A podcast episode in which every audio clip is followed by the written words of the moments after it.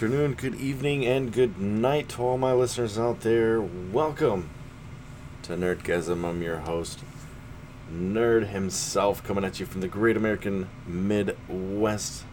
How's everybody doing out there tonight? Whew. Telling you, every time I get behind this microphone, guys, it just feels more and more natural. I'm loving it. I'm loving the amount of research I have to do every week for each one of these topics.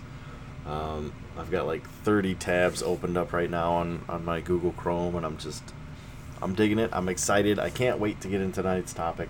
Um, tonight, we're discussing military's involvement in the UFO phenomenon. Um, very specific instances, though. A couple of uh, subtopics I want to touch on.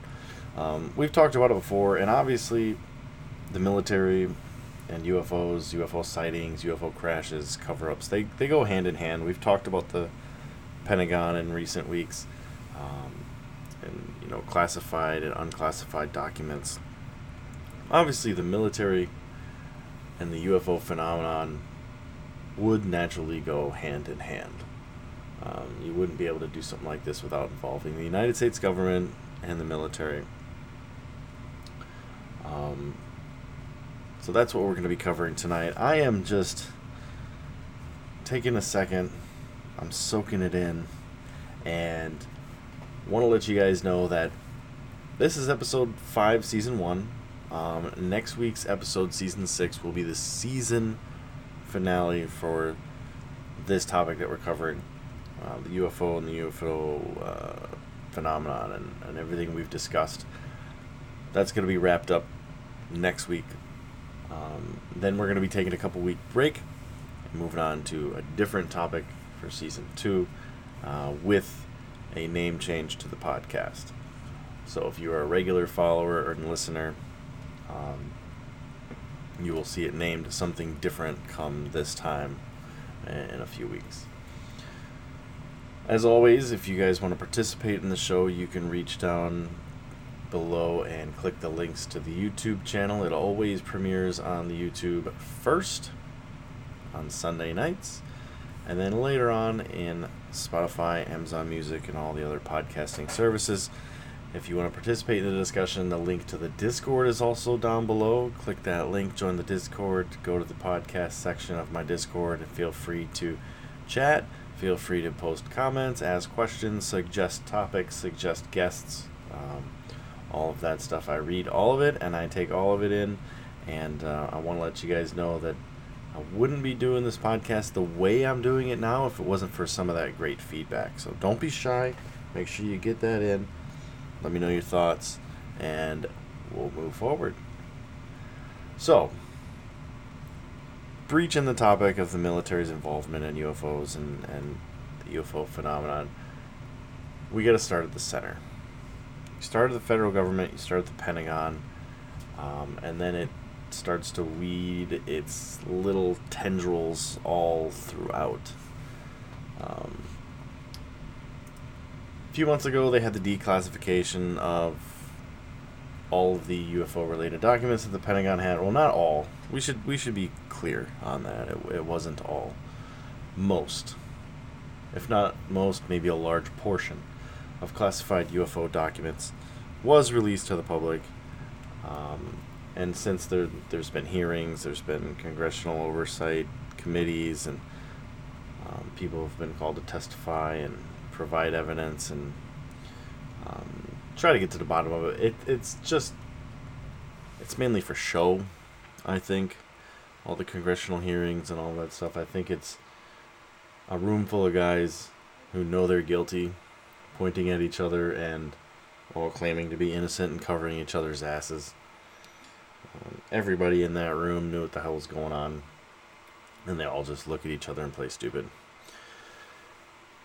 A database of reports of UFOs now include about 400 incidences. Um, this is a report coming from NPR.org. That's uh, I don't know if you know what NPR is, but it's National Public Radio. This is actually from the Wisconsin Public Radio website, NPR.org.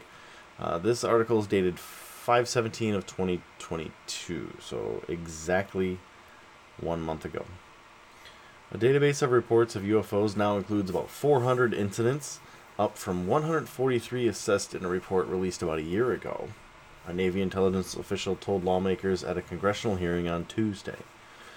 The military's 2021 report said no evidence of aliens had been found. Scott Bray, the Deputy Director of Naval Intelligence, told lawmakers that they still haven't uncovered anything non terrestrial in origin, even though there are incidences they can't explain.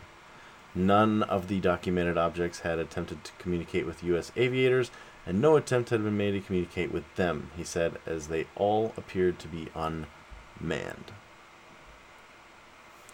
There's a lot there in those two paragraphs to pick apart.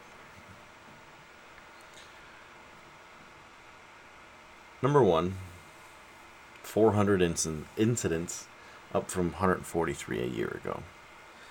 That is, in fact, tripled the amount of incidents in one year compared to years prior. Now, I don't think a Navy intelligence supervisor is going to be that forthcoming to Congress, let alone to the American public and the general private and public sectors. They said no evidence of aliens had been found. None. But you have their ships on video. You have their reported sightings by people in your own branch of the military Navy pilots, Air Force pilots, commercial pilots, astronauts reported seeing objects. That's not evidence of extraterrestrial. The deputy director he told lawmakers that they still haven't uncovered anything non-terrestrial in origin. So you have 400 sightings in one year, and you're telling me that everything that you've seen in all 400 of those reports can be identified as something from this planet? I highly doubt that. That is the most suspicious thing I've ever heard in my life. Even though there are incidences they can't explain. So there's a few of them that you and your experts can't even explain. But you will be presumptuous enough to say that they are not extraterrestrial. You can make that assertion even without knowing for sure what the hell it is you're seeing. I don't know what that is, but I know it's not aliens. None of the documented objects had attempted to communicate with U.S. aviators. Okay, that's that doesn't mean they're not alien. That just means they don't want to talk to you. But here's the here's the kicker. So none of the objects attempted to s- communicate with the military. Okay. No attempt had been made to communicate with them either. Not a single pilot, a single radar tower, not a single human being decided to, I don't know, communicate with one of these objects, fire off a message or a radio some uh, transmission or something to say, hey, this is so and so, you're in restricted airspace, identify yourself. See it all the time in movies. If a plane gets out of whack and goes into restricted airspace, you know, jets will come up next to it, say, "Hey, you need to land. You're in restricted airspace. Identify yourself." Blah blah blah. None of that ever happened. You you're gonna sit here and tell me you never, ever, ever attempted to communicate with any of these objects, and then tell me that there's some of them you can't explain, and then tell me that you know for a fact that they are not extraterrestrial in origin and then you can tell me for a fact that even though you don't know what they are, they're not alien. That's your federal government, people. That is your United States military. Director of Naval Intelligence is either the biggest liar on the planet or the biggest dumbass on the planet. Because nothing he quoted in those two paragraphs makes a lick of fucking sense. It is a 100% contradiction of his own making in his own statements. I would like to think he's the biggest liar on the planet because if somebody in charge of naval intelligence is that dumb, then we're screwed as a country. Our military is that stupid, and we are fucked.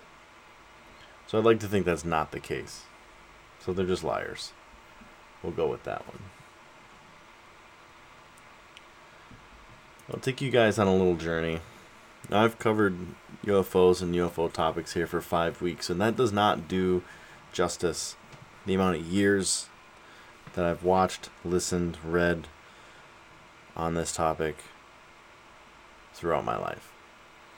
I've come across a lot of documents, a lot of videos, a lot of witness testimony. I've studied the UFO topic my, my entire life. It's always fascinated me. So, summing it up in five or six episodes is hard for me sometimes.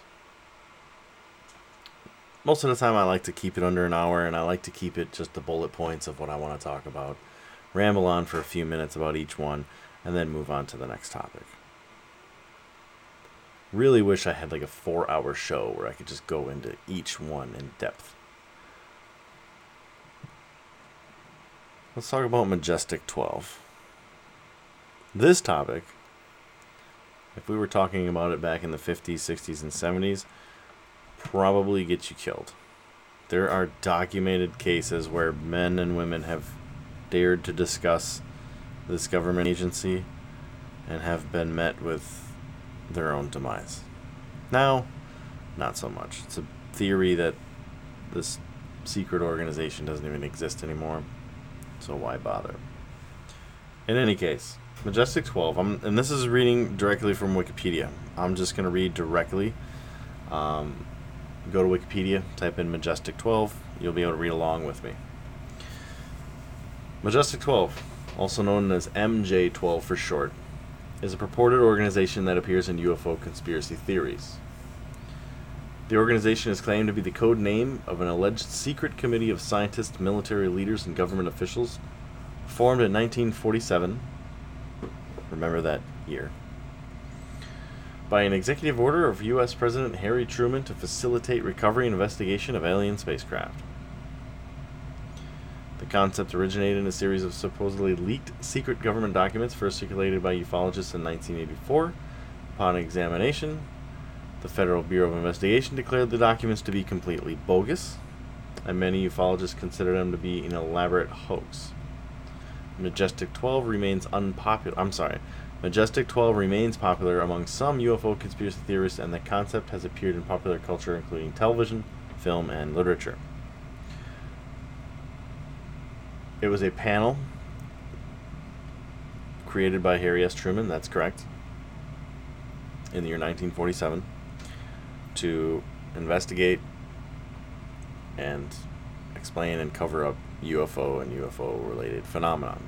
Specifically crashes, because in that same year, in 1947, this was a direct response to the Roswell incident. Roswell crash happened in July of 1947, and Majestic 12 or MJ 12 was formed just a few months later. Now, there is some speculation in the UFO community as to whether or not that last sentence was accurate. Now, keep in mind, anybody can edit a Wikipedia page. You can go on there right now and edit this Wikipedia page. Somebody will re edit it and change your edits later, but any person can edit, change, add, take away, remove things on Wikipedia. It's a public forum. It's the internet's encyclopedia. Um, so you always take things that you see on Wikipedia with a grain of salt. 99.9% of the time you can count on it to be factual because it's just to the point and it doesn't get into idle speculation or opinion pieces. It just states facts, which is nice.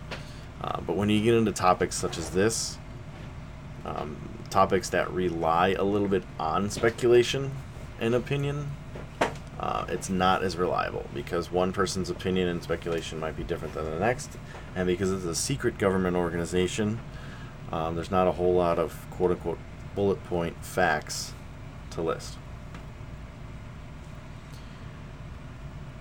I'm going to tell you what I've gathered over the years.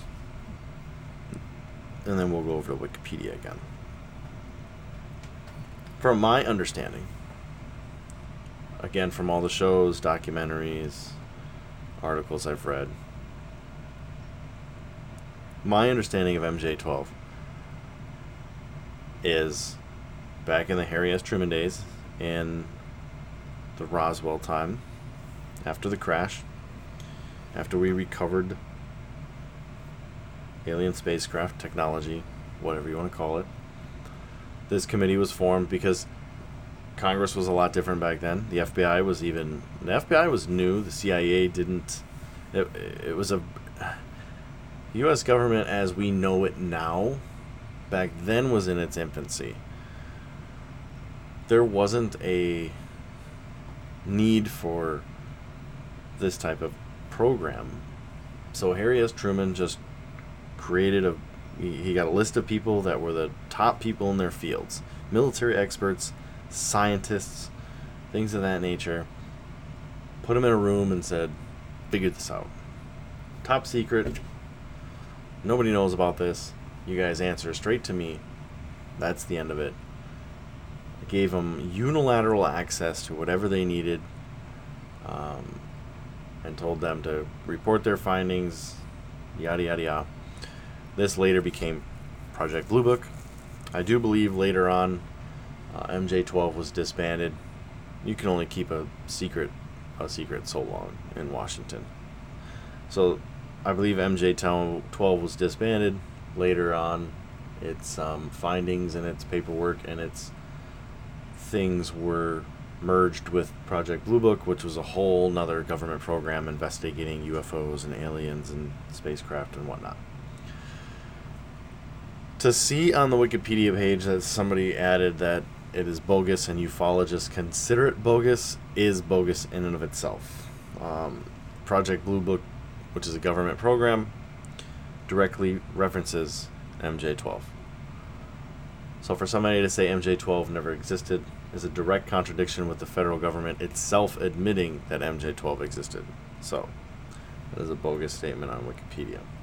The government itself admits that the government program existed. On May 31, 1987, it was widely reported that British ufologist Timothy Good claimed to be in possession of a 1950s era UFO document.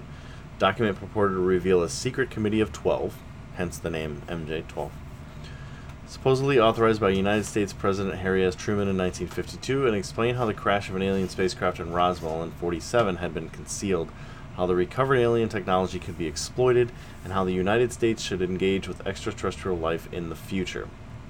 According to researchers, ufologist Jaime Shandera had in 1984 received an envelope containing film which, when developed, showed images of eight pages of documents that appeared to be briefing papers describing Operation Majestic 12. Let me ask you a question, guys. Does that seem so implausible? If we thought about it logically, let me put you in the driver's seat of the President of the United States in the late 1940s. Okay, remind you that World War II was in full swing and was coming to an end. We were suffering some very hard economic times as a result of the war. But put yourself in the shoes of Harry S. Truman. You're the president just coming off the Second World War. Your your country is it's hurting a little bit. Let's say for hypothetical, just hypothetically, say the US, I'm sorry, say the UFO crash in Roswell really did happen. Okay, so we're to put you in the shoes of President Truman Roswell actually happened. A spaceship from outer space crashed in your country. Technology, alien bodies, all of it. It's all real. It happens. You're the president. What do you do? Probably exactly what Harry Truman did, right? You're going to get some people together. You're going to say, hey, go figure this out. If it really is a spacecraft, let's figure out how we can use it. And while you're at it, why don't you figure out how we can defend ourselves from it in the future in case it is real? If it's aliens and little green men from Mars, let's see what technology we can use and let's see how we can defend ourselves from it in the future if they decide to attack us. Right? I mean, is that so far fetched?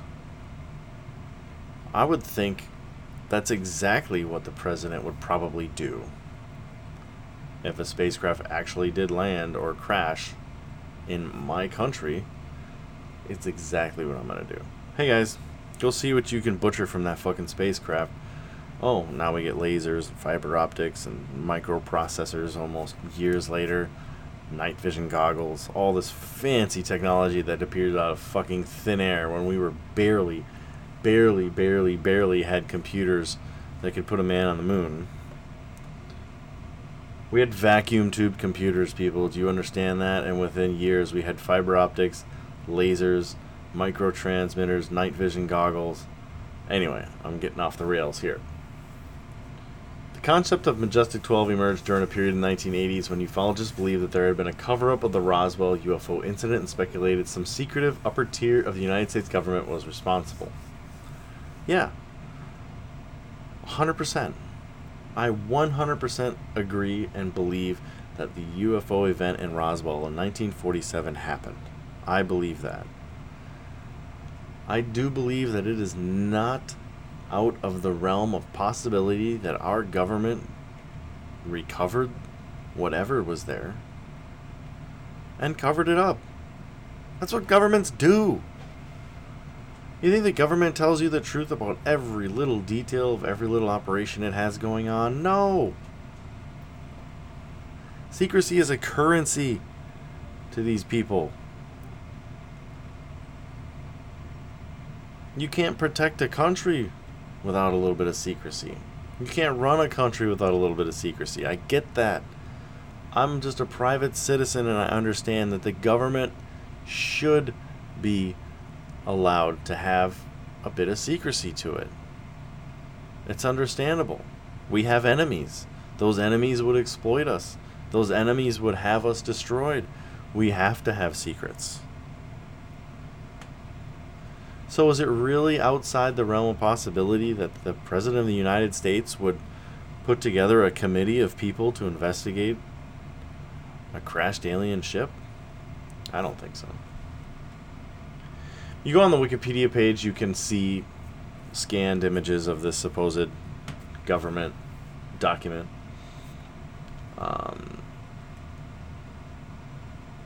there are a list of supposed members on this committee of Majestic 12, and there's eight of them. I'll click on a few of them here.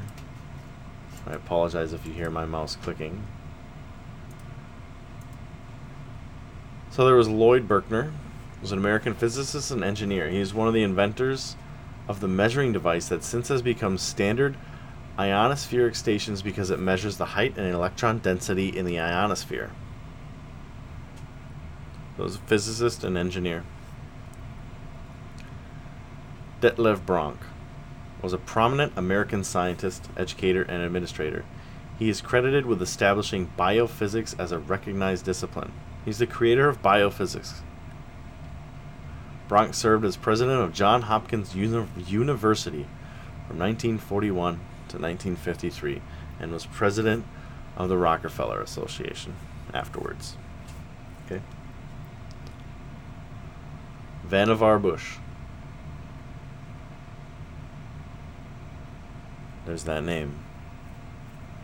Bush was an American engineer, inventor, and science administrator who, during World War II, headed the U.S. Office of Scientific Research and Development, through which almost all wartime military R&D, research and development, was carried out. James Forrestal was the last cabinet level United States Secretary of the Navy and the first United States Secretary of Defense.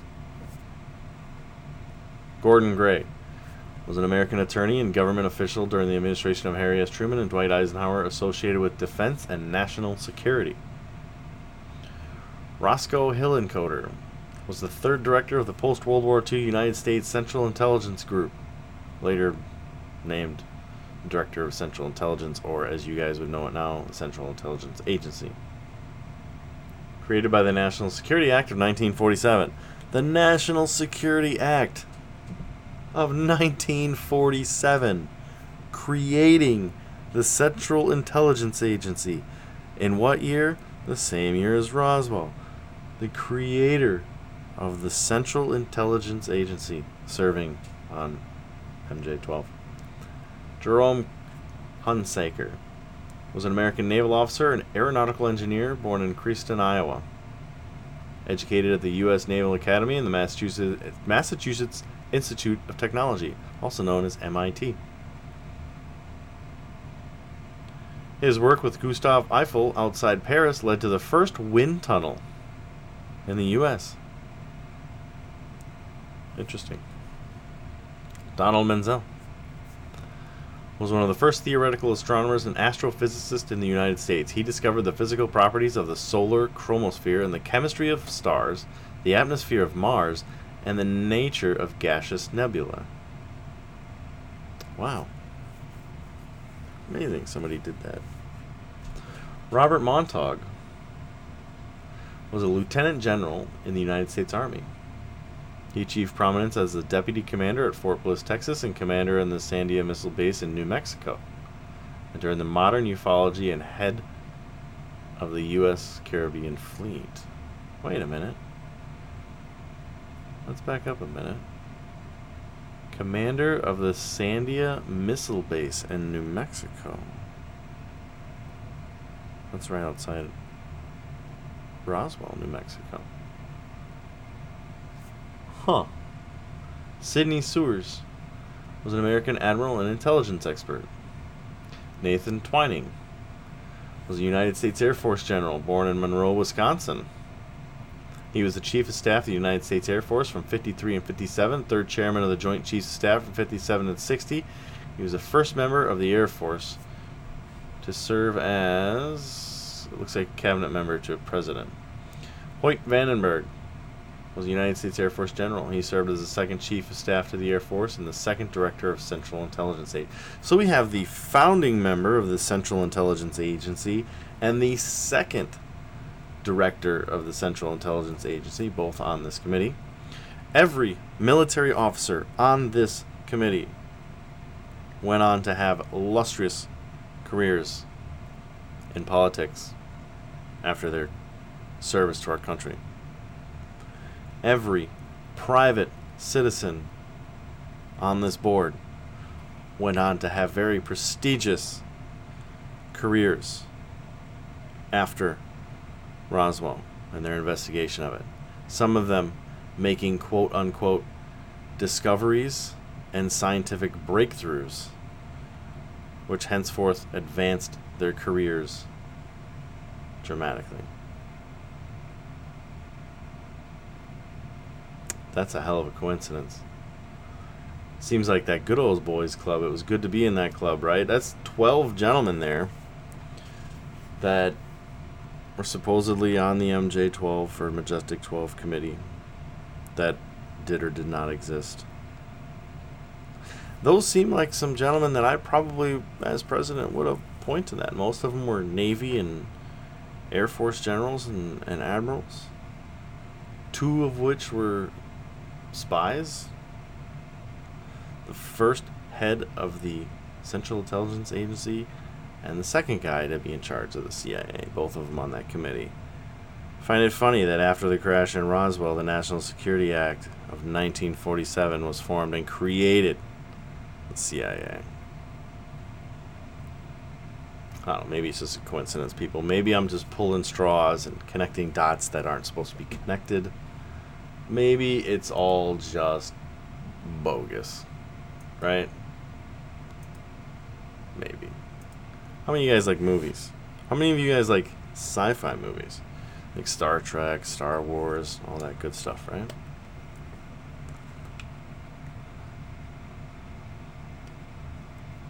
Now, when you mention the words Men in Black to people, they think of the very popular Will Smith, Tommy Lee Jones series of movies.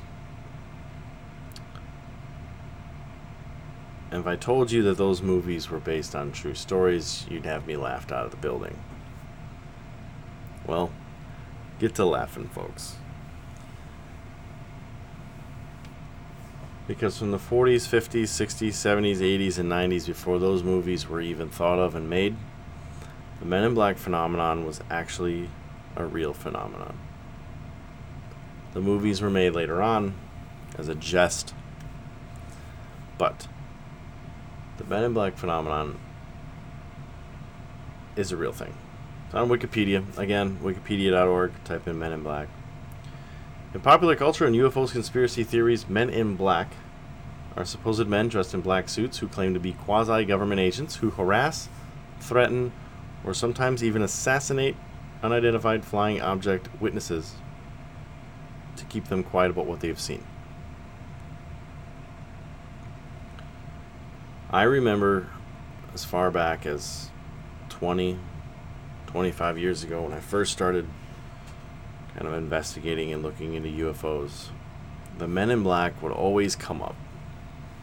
You know, a guy would see a UFO over his farm. Maybe he'd have some dead cattle mutilated, or maybe he'd been abducted, or maybe a woman was walking home from work and saw a UFO, took a picture.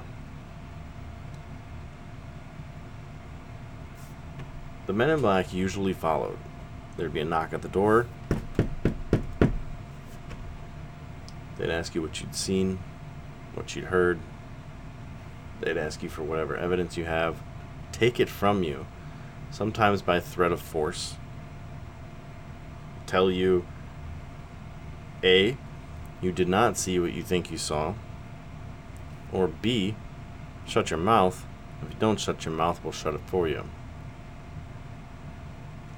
There are hundreds, if not thousands, of reports of people having encounters with these supposed men in black after reporting a UFO sighting or some kind of UFO involved incident, whether it be a sighting or you know an abduction or a crash. There have been witnesses to UFO crashes in like Kecksburg, in a couple of other documented incidences where the witnesses later on were visited by men in black and intimidated and threatened. This is a real thing. Now the the movies come along and Will Smith, Tommy Lee Jones, they're great actors. They come along, they popularize it, they make it funny, make a great movie out of it, and everybody has a good laugh, and they go home. And now when you say Men in Black, that's what people think of. But before those movies, it was a very real, very ominous threat in the UFO community if you thought you saw or seen or, or heard anything. The term is also frequently used to describe mysterious men working for unknown organizations, MJ12, as well as various branches of government allegedly tasked with protecting secrets or performing other strange activities. The term is generic, used for any unusual, threatening, or strangely behaved individual whose appearance on the scene can be linked in some fashion with a UFO sighting. Several alleged encounters with the men in black have been reported by UFO researchers and enthusiasts.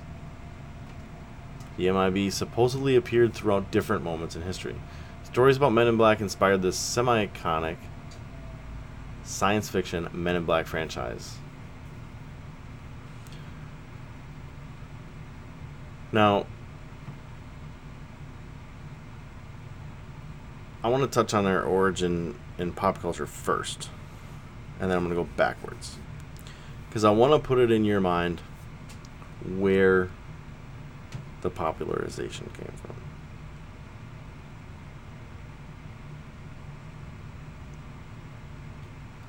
The 1997 science fiction film Men in Black, starring Will Smith Tommy Lee Jones, was loosely based on the Men in Black comic book series created by Lowell Cunningham and Sandy Carruthers. Cunningham had the idea for the comic once a friend of his introduced him to the concept of government men in black upon see upon seeing a black van riding in the streets. So Cunningham comes up with the idea for the comic book slash movie, these characters. After a friend of his has a has an incident or the involving a UFO, and then reports seeing Men in Black, and tells Cunningham about it. And Cunningham's like, "Wow, cool story, bro." And he decides to make a fucking comic book out of it and a movie. And how pissed off would his friend have to be, man? I tell you this story and you run with it and you, you become a millionaire because of it, you fucking douche. But it is what it is. Um,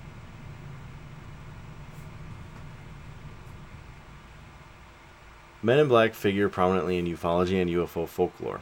In the 1950s and 60s, ufologists adopted a conspiratorial mindset and began to fear they would be subject to organized intimidation in retaliation for discovering the truth of UFOs. In 1947, Harold Dahl claimed to have been warned not to talk about his alleged UFO sighting on Maury Island by a man in a dark suit. In the mid 1950s, ufologist Albert Bender claimed he was visited by men in dark suits who threatened and warned him not to continue investigating UFOs. Bender maintained that the men in black were secret government agents who had been given the task of suppressing evidence of UFOs. Ufologist John Keel claimed to have encountered the MIB and referred to them as demonic supernaturals with dark skin and or exotic facial features. According to the ufologist Jerome Clark, reports of men in black represent experiences that don't seem to have occurred in the world of consensus reality.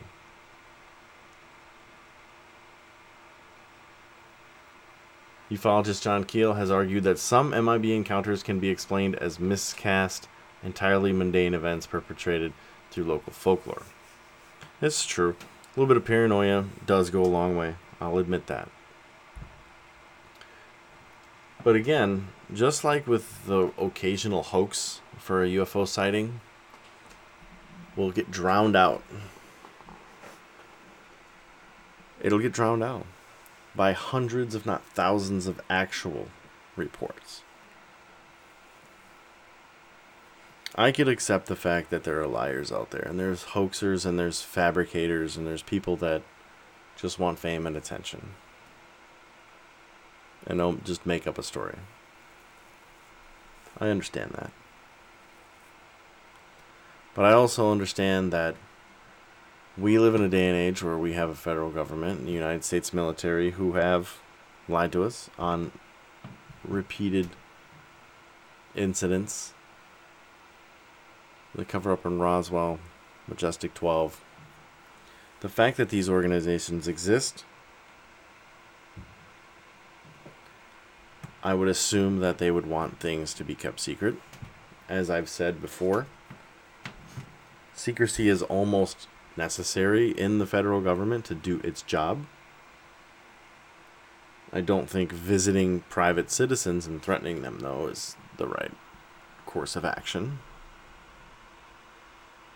But that's some scary stuff. Imagine imagine it's the 1950s. There's no internet. There's no there's no 911. You don't call anybody. There's nobody to tell. You take a picture of a UFO and a man shows up to your door in a black suit demanding the film, demanding the photos, demanding that you shut your mouth, telling you you didn't see what you thought you saw.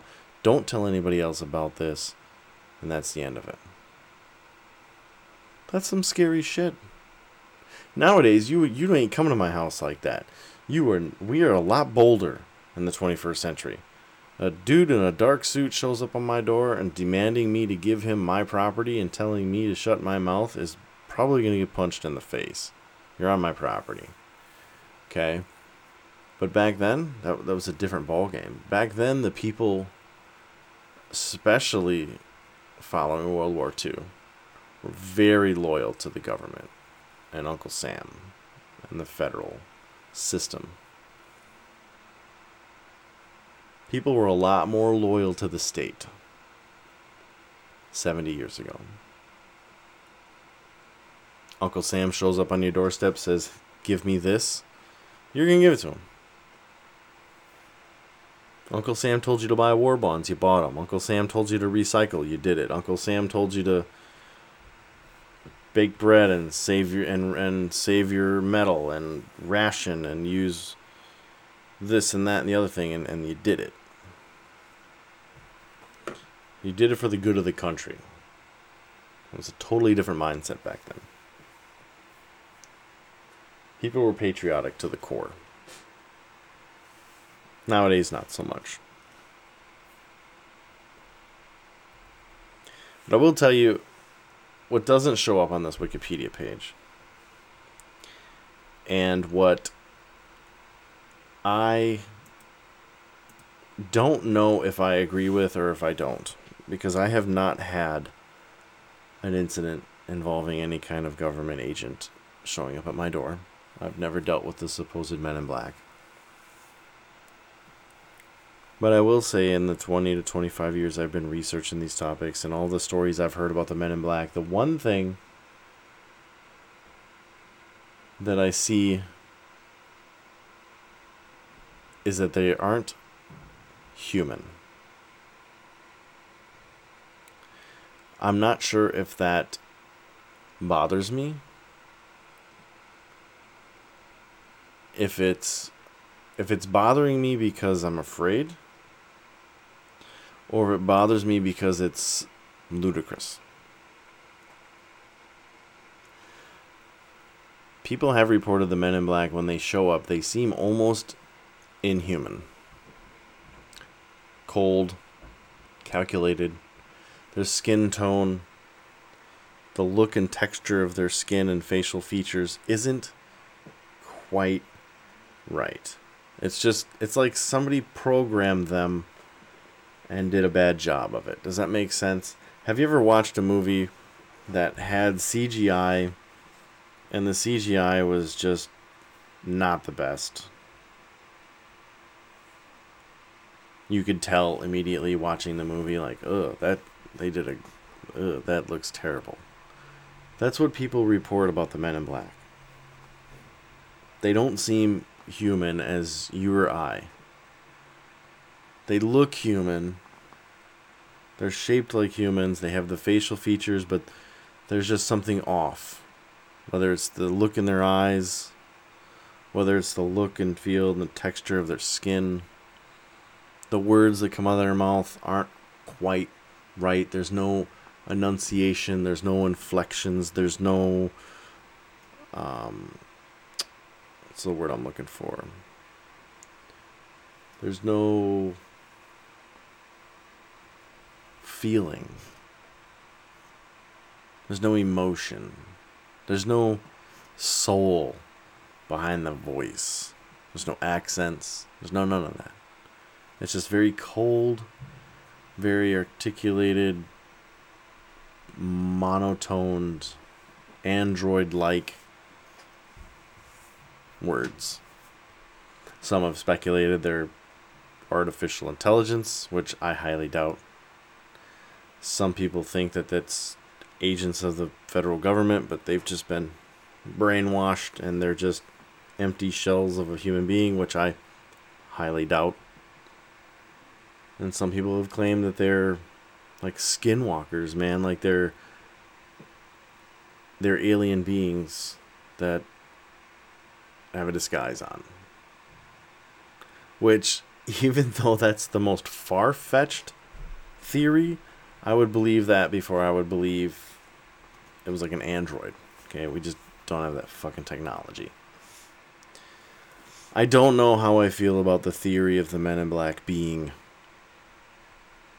non human. I think in people's fear and in people's paranoia, they will attribute features and things to a person because it explains away their fear It's hard for a human being to say that they're afraid. Most people want to explain away their fear. I personally have a fear of deep, deep water where I can't see the bottom. I justify that fear by saying there's shit down there that could eat you. I try to explain away that fear because I don't want to appear afraid. Fear is a weakness. I don't want to appear weaker in the eyes of somebody else. So I will try to explain and justify my fear in the hopes of getting you to share in that fear because misery loves company. And we want to be afraid together because together we can be weak. And then I'm not vulnerable because you have the same vulnerability. It's a psychological defense mechanism when somebody is afraid. So if a government agent shows up on your door, makes threats, takes things from you, it's natural to attribute features to this individual that might not be accurate, to explain away your fears. How much of it is exaggerated? I don't know.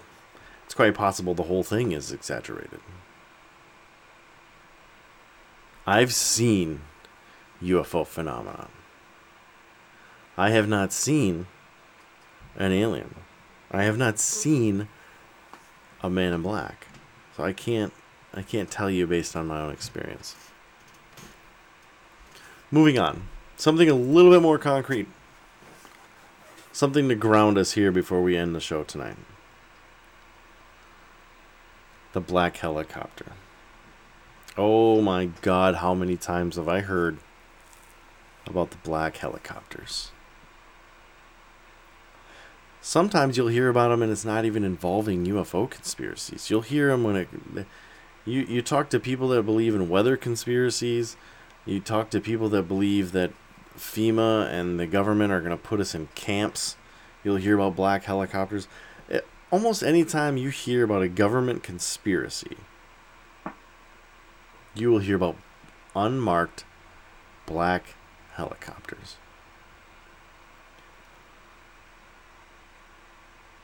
The black helicopter is a symbol of an alleged conspiratorial military takeover of the United States and the American militia movement, and has also been associated with UFOs, especially in the UK, Men in Black, and similar conspiracies.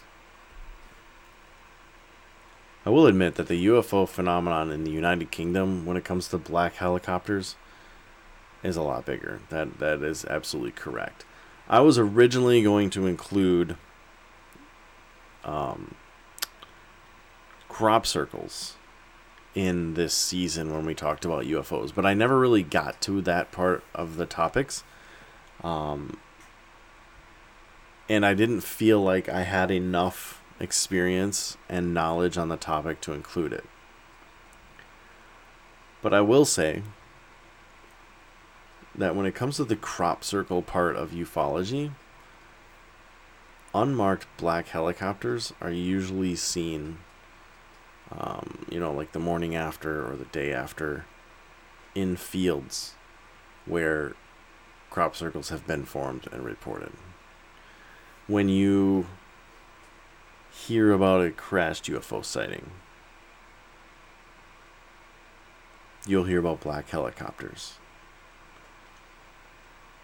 A lot of the times, and even in the recent Pentagon footage and those hearings that they had in Capitol Hill, you'll see them. You know, UFO was spotted by a military plane or near a military base.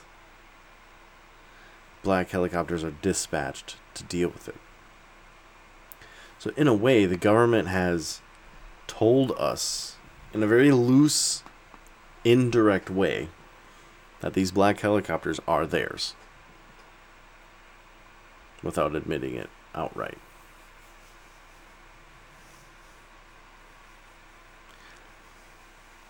I would think that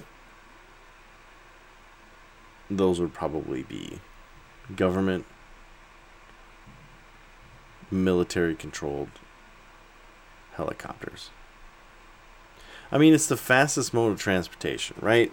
Like, other than like jets, but you can't hover over an area with a jet, right? If I tell you that a fucking UFO just crashed in my 50 acre property um, two things are going to happen. The military is going to show up in trucks to take the shit away, and the military is going to show up in helicopters to do an aerial view make sure they got it all, and to assess the situation. I don't ever recall ever hearing about black helicopters causing problems. It's more of a visual thing. It's more of a hey, we spotted a UFO over those mountains, and a few moments later, there was black helicopters everywhere. But they weren't doing anything malicious. It's not like the black helicopters chased down the witnesses and tried to run them off the road. They're usually just seen in conjunction with or in the surrounding area during and after a UFO encounter. It's quite possibly it's just the military being late to the game. UFO spotted, UFO leaves, military shows up to check it out. UFO crashes, there's debris everywhere, we're cleaning it up. Black helicopters are up in the sky making sure we got it all, assessing the area. The fact that they've never reported being involved in anything malicious, I don't know. There's been theories that it's private industry. I don't know how much I believe that. I think that if a UFO was to crash I think the government would be the ones that be there, not some private company. I don't think Jeff Bezos or Elon Musk have fleets of black, unmarked helicopters all across the country at air bases everywhere, waiting with pilots on standby on the drop of a hat if an alien spaceship crashed or was sighted. Or Lockheed Martin or Boeing or whatever major corporation you want to throw into the conspiracy blender XYZ ABC company, they might have the resources for it. But do you know how many thousands of people you would have to have keep their fucking mouth shut? I think it's more likely it's a military thing. And why not? Right? I can I can explain away black helicopters quite easily. Why wouldn't they? Why wouldn't the federal government or the military send out something or someone to go check this shit out. What bothers me though are the reports of black helicopters before UFO sightings. Those are the ones that'll get you.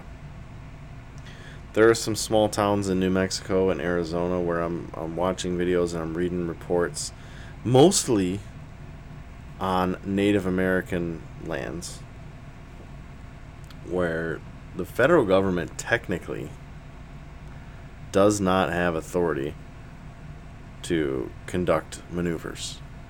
I don't know if you guys knew that. But technically, the federal government does not have the right nor the authority to conduct military operations or fly their military aircrafts over tribal lands. Doesn't mean that they don't, but that they don't have permission. What bothers me is the black helicopters, and then an hour later, major UFO sightings.